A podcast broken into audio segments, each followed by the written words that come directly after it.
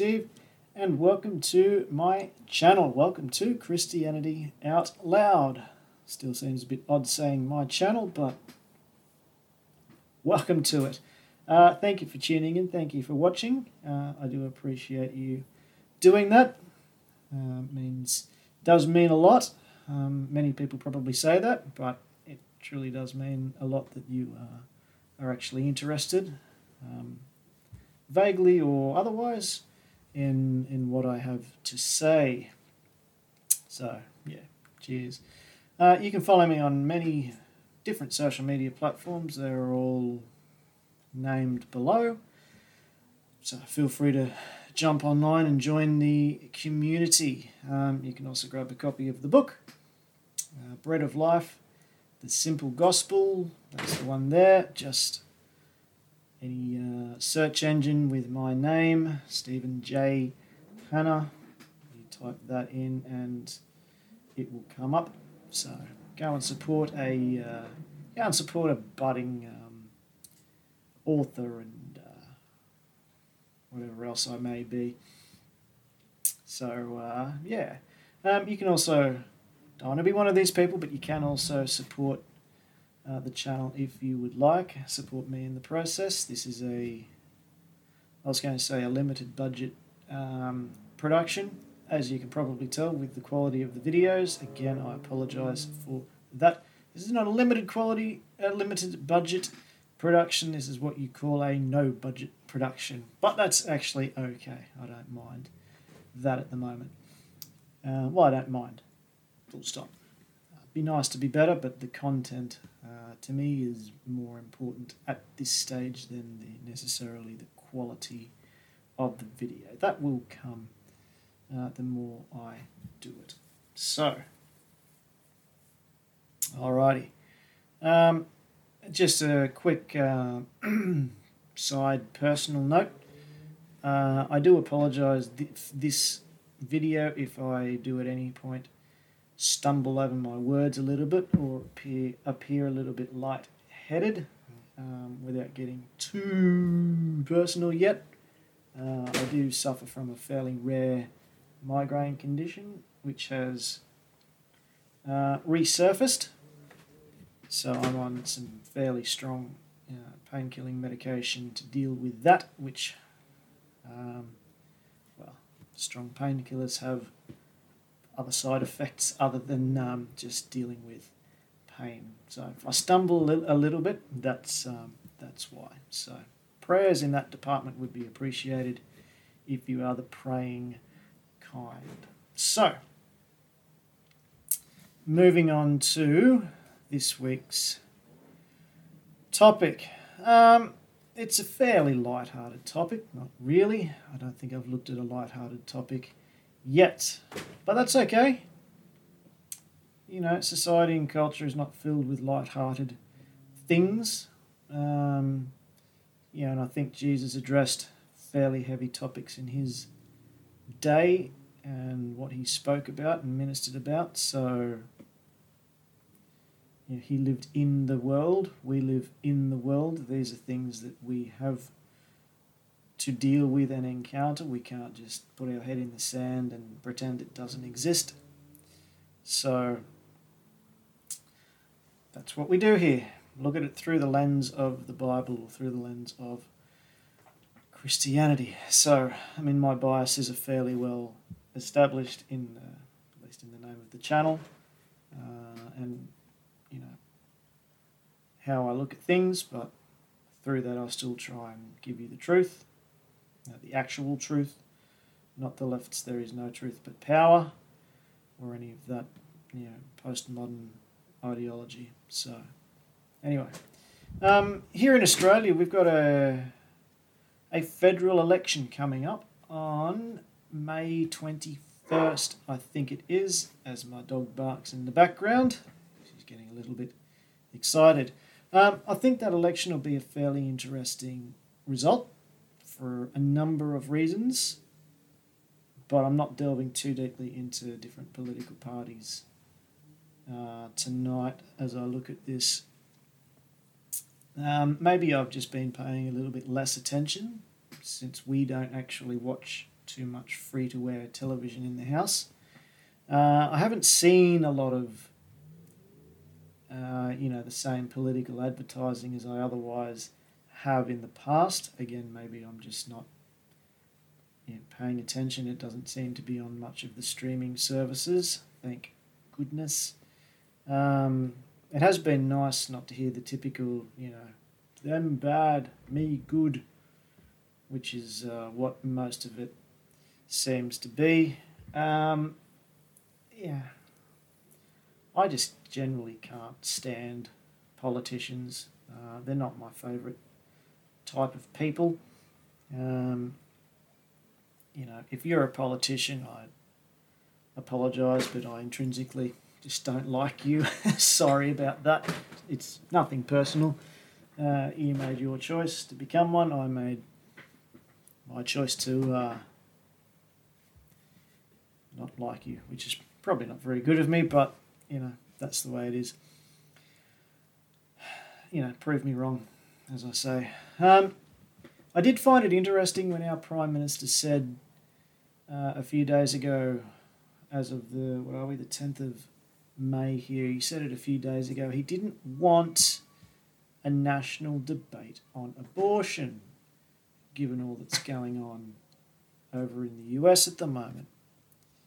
Uh, I don't have a reference for that exact quote, but the, again, quick uh, internet search, will, you'll be able to find that or a quote for him uh, saying there was something along those lines I don't want a national divisive debate on abortion. And I found that interesting for two reasons. Um, the first reason is he is, say supposedly, um, a devout Pentecostal Christian, which means to me his stance on abortion should be clear. Forget separation of church and state. I think we've moved beyond that. Uh, I think the church needs to be intrinsically entrenched within the state at the current point in time, but that's a conversation for another night. Uh, secondly, I don't know why he doesn't want to debate on it. That one's a little bit uh, intriguing.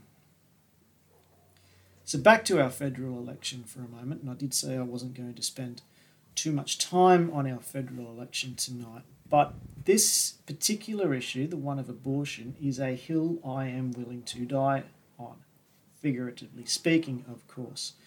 Uh, I've planted my flag and I am not moving, and I don't care if I'm the only one left standing, figuratively speaking, I am not moving. You can make your social, you can make your economic, you can make your infrastructure arguments to me as a politician um, but I will forego really all of them uh, and boil it down to do you agree with abortion or not? If you do, I won't vote for you. Plain and simple. Okay? So, now the US, back to, over to the US for a moment. They've got a particular side of their culture, their society, and their politics. I'll give you Three guesses which side. Uh, they've lost their minds, absolutely lost their minds over the Supreme Court's likely overturning of their Roe v. Wade legislation. I think it was legislation. I could have that terminology wrong. But Roe v. Wade, anyway. Now, I know that that uh, particular side of the political, cultural, social aisle has no ability to think. Uh, because me, little old me here, little old, little, not that old, me from Brisbane, Queensland, Australia, with very little knowledge of the American constitutional system, uh, I seem to understand what the overturning of this decision actually means.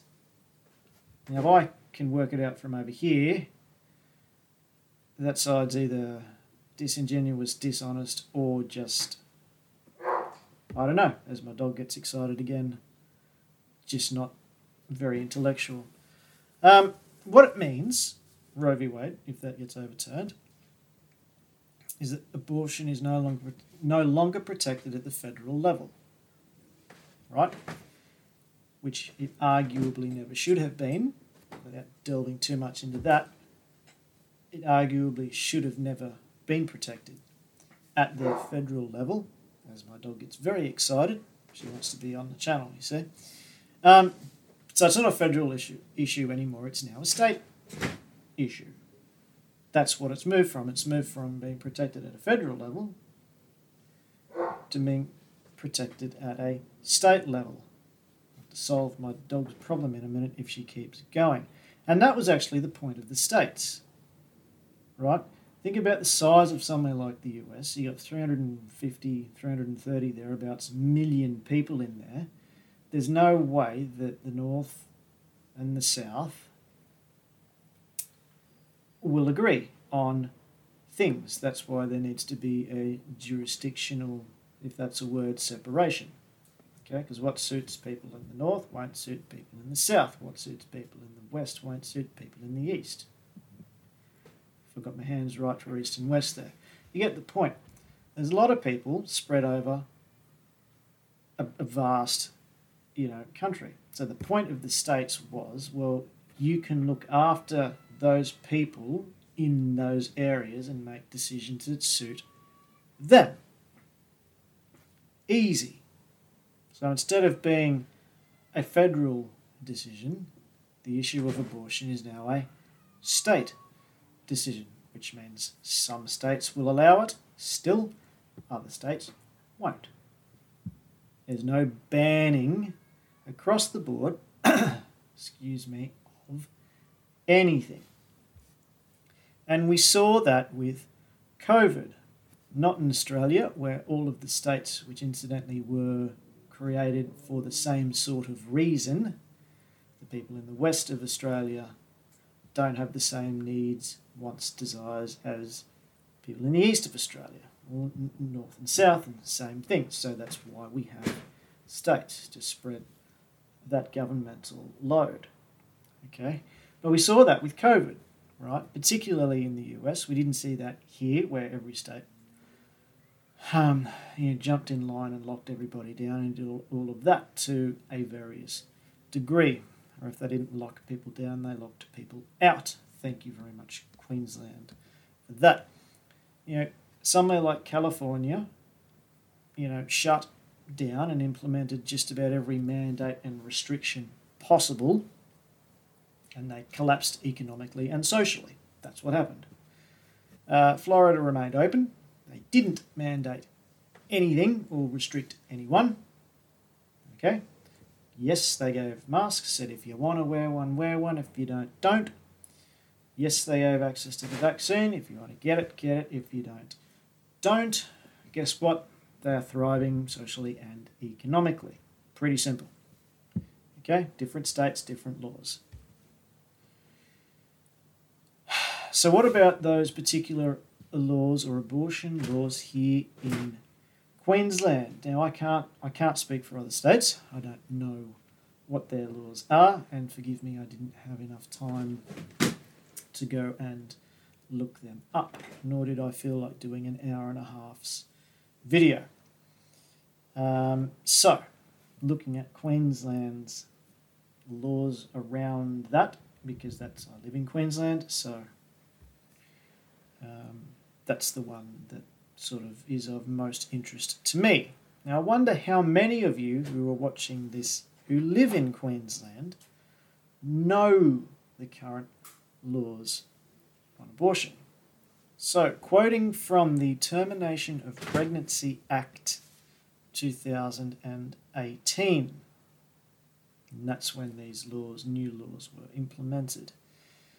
Uh, and this link will be um, uh, posted um, below. Sorry, a bit of a stumble over the words there. So, quoting from there A woman does not commit an offence for termination on herself. Despite any other act, a woman who consents to, assists in, or performs a termination on herself does not commit an offence. Now, I find that law, I'll say interesting. I say interesting because if a mother, a woman, terminates a pregnancy herself, she's not liable to laws. If a mother gives birth, terminates the life of the child, she is. So I wonder what really the difference is between inside and outside of the womb. But without getting too delved into that, before I quote the next bit, a bit of a timeout here, a little bit of a trigger warning, as much as I don't like uh, that terminology. I think it's been overused and again uh, hijacked by the same side of politics, culture, and society, and all of that. But bit of a trigger warning, a uh, bit of a young ears, young audience warning as well. I don't know who listens to this, so if you are listening and have young children, um, maybe block their ears or mute this for the next minute or so uh, when I quote the next. Or if this is going to upset people, hey, these, I apologise, I don't, it's not my intention, but these are the laws in Queensland. So, quoting from the Queensland Clinical Guidelines, termination of pregnancy, specifically from page 24, section 5.4.3, under the heading Other Fetal Considerations. Trigger warning, small ears warning, all of that. Here we go in three, two, one. If a live birth occurs, this is during an abortive procedure. If a live birth occurs, handle baby gently and carefully and wrap to provide warmth. Offer opportunities and support the family's wishes to engage in care provision, e.g., cuddling, holding, do not provide life sustaining treatment, e.g., gastric tubes, IV lines, oxygen, oxygen therapy. Provide sensitive emotional support and reassurance to parents throughout the process and afterwards. Document date and time end of life occurs. I'm going to read the third and the fifth point there again. Do not provide life sustaining treatment. Document date and time end of life occurs. Now, I could use all of the descriptions in the world to inform you of my real feelings around that particular legislation.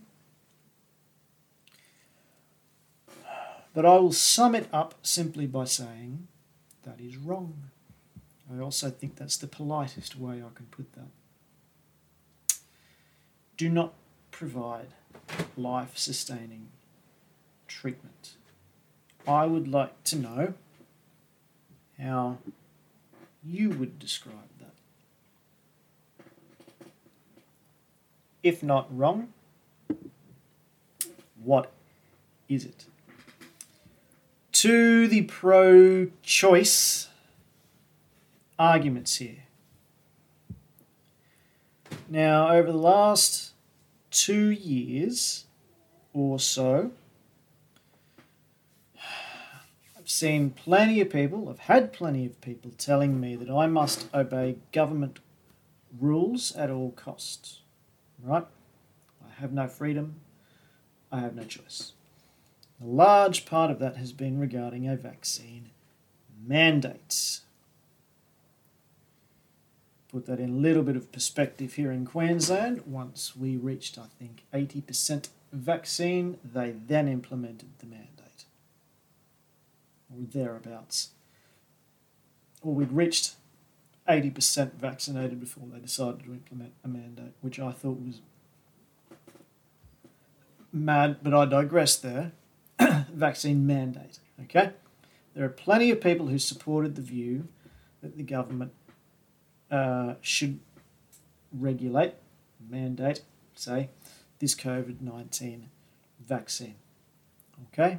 Now, if that's your point of view, you cannot be pro choice regarding abortion.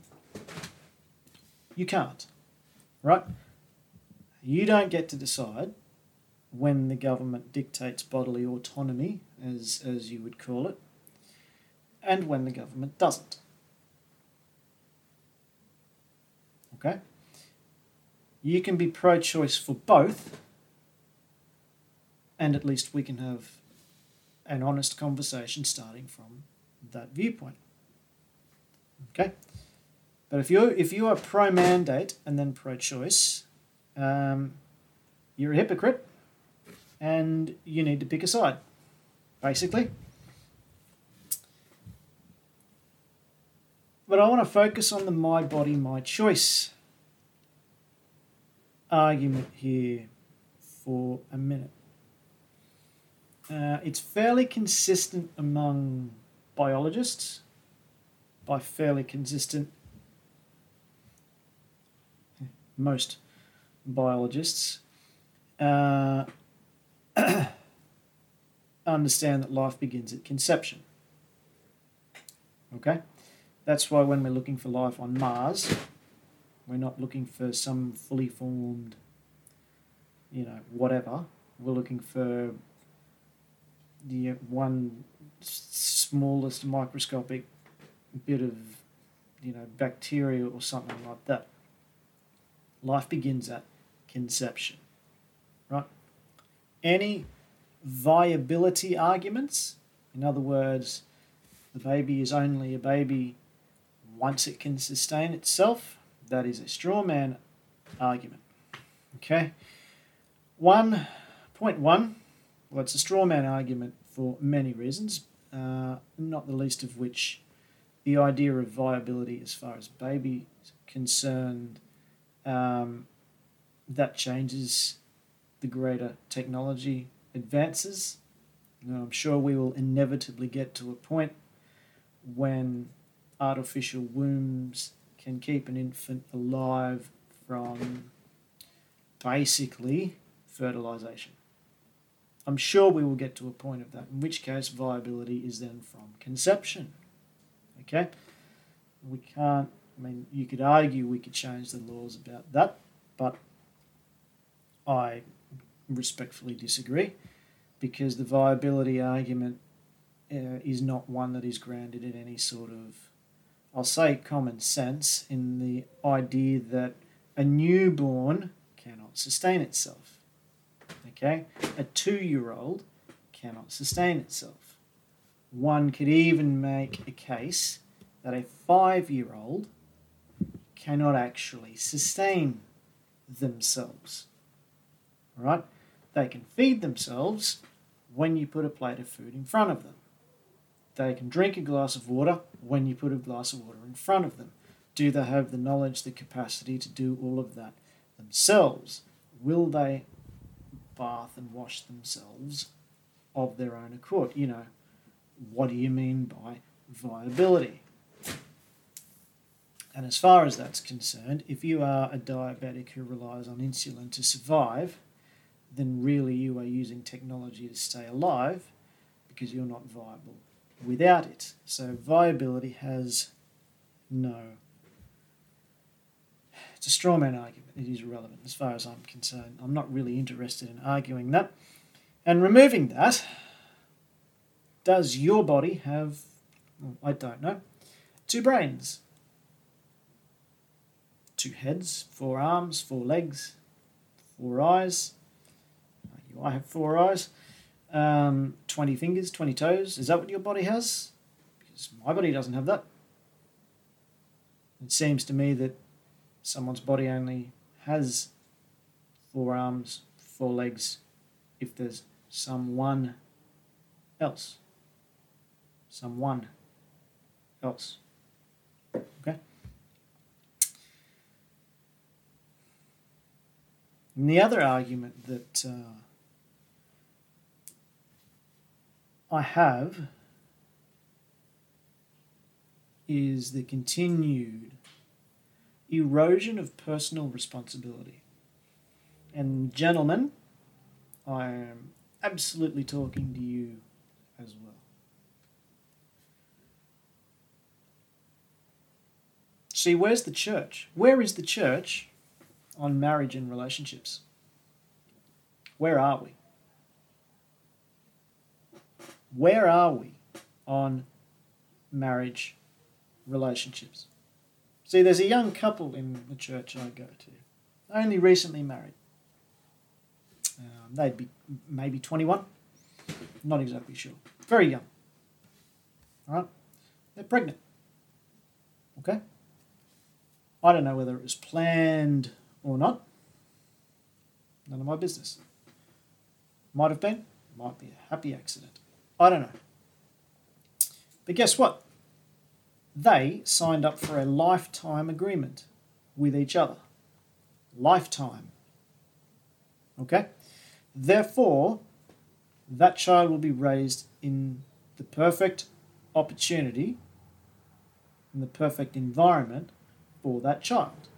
Mum, dad, committed relationship. Child will be brought up there. But guess what? That child only appeared because they were married.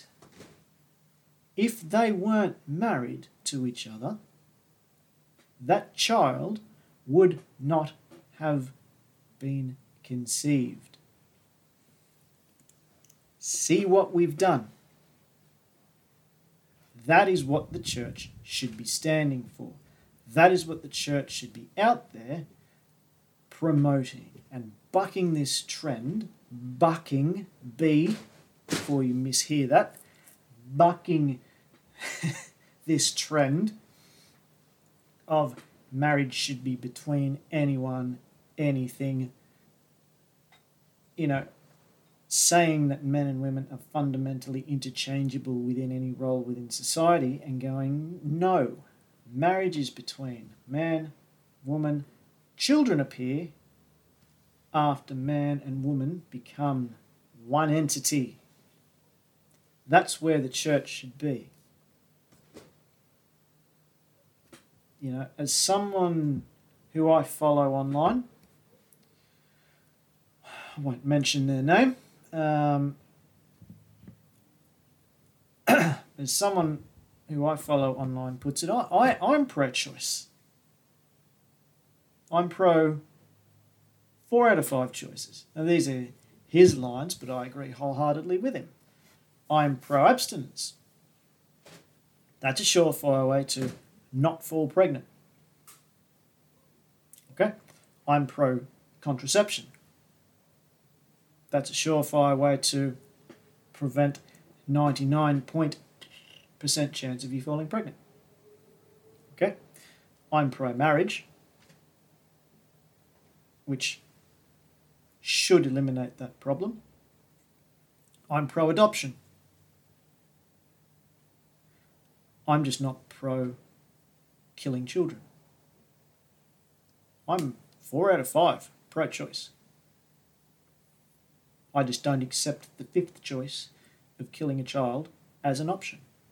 I don't accept that. I don't understand how that it, that is an acceptable option within society. It's simple. Christianity and pro choice are not compatible. The pro choice, as promoted by the pro choice movement, are not compatible. Okay? Now, here you say, okay, but what about rape? Okay. Will you take off or make illegal, remove from the conversation every other pregnancy? Will you move, remove every other option for an abortion? Take that off the table. The only one left is in cases of rape. If you will do that, then you and I can have a conversation in good faith. Okay? If no, if you won't remove every other option, then it's not a genuine conversation and I'm not interested. Okay? It is just another straw man argument that is thrown out. But what about in cases of rape? I bet we must include everyone else. No, not interested. Not interested. Okay? And I'll post a link to a story below that I would say makes a compelling argument to not have the option as the option for rape as an option. Do I condone going and protesting outside abortion clinics? No, I don't. Do I condone hurling abuse and judgment at women seeking these procedures? No, I do not. Do I condone acting maturely and educating people that this is actually a life that they are taking and there are other options on the table for them if this is an unwanted situation? Yes. Yes, I most certainly do. That only occurs by coming alongside people and providing them with a support network. Okay? In a time many years ago when abortions were rare, one hopes we can return to such an occasion. You know, children who were left outside with rubbish and whatnot. Yeah, their future was bleak, as I can imagine it would be. It was actually Christians who rescued these children and provided them with sanctuary. Luke 18, verses 16 to 17 says, But Jesus called them to him, saying, Let the children come to me, do not hinder them, for to such belongs the kingdom of God. Truly, I say to you, whoever does not receive the kingdom of God like a child shall never, shall not enter it. I love that verse because it not only specifically mentions or implies the intrinsic importance of children maintaining a child like faith, not a childish faith, a child like faith. I actually explore that more in the book. Okay? And I just wonder, with laws like this on the books in Queensland, where actually explaining to someone who may not know, who may be on the fence, but if a child is born alive as a part of an abortive procedure, well, we're actually obliged by law to not provide life giving care. We are to let the baby die on the table, in the bed, wrapped in its blanket. We just let it pass away. We don't value the life. What is the most hardened skeptic towards Christianity think about that. You know, that is the deliberate and conscious ending of a newborn baby's life. But it's just relabeled a partial birth abortion and acceptable in modern society. Uh, go look at New Zealand's abortion laws. You know, Douglas Murray, I've quoted him before. He's a, never met the man, would love to meet the man one day. Whether that'll ever happen, but I could admire him and his mindset and his intellect from a distance. He said back in 2014, he didn't say it, he wrote it in an article in The Spectator, the UK publication. He said that he wrote this, didn't say it, sorry. He wrote this. The more atheists think on these things, the more we may have to accept that the concept of the sanctity of human life is a Judeo Christian notion, which might very easily not survive Judeo Christian civilization. those who do not believe in God and who stare over that cliff may realize that only three options remain open to us. The first is to fall into the furnace. Another is to work furiously to nail down an atheist's version of the sanctity of the individual.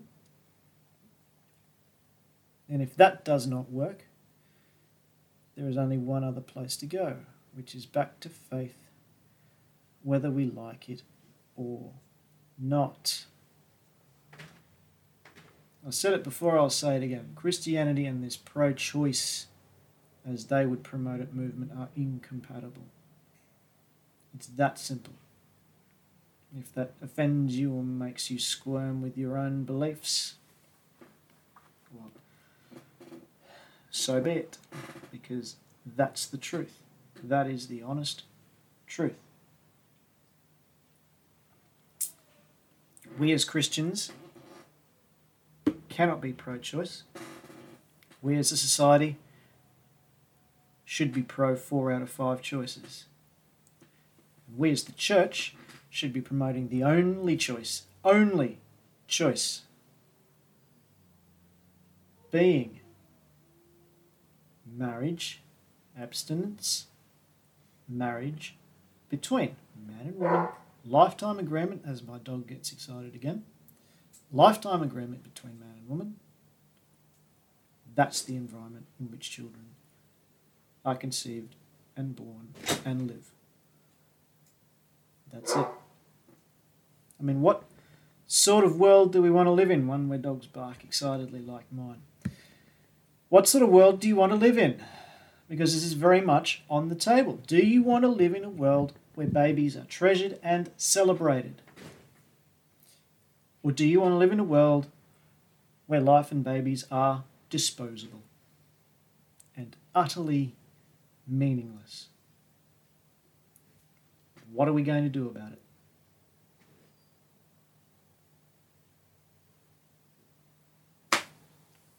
Up to us. And as you think on that, and on that uplifting note, God bless you, and I'll see you next week.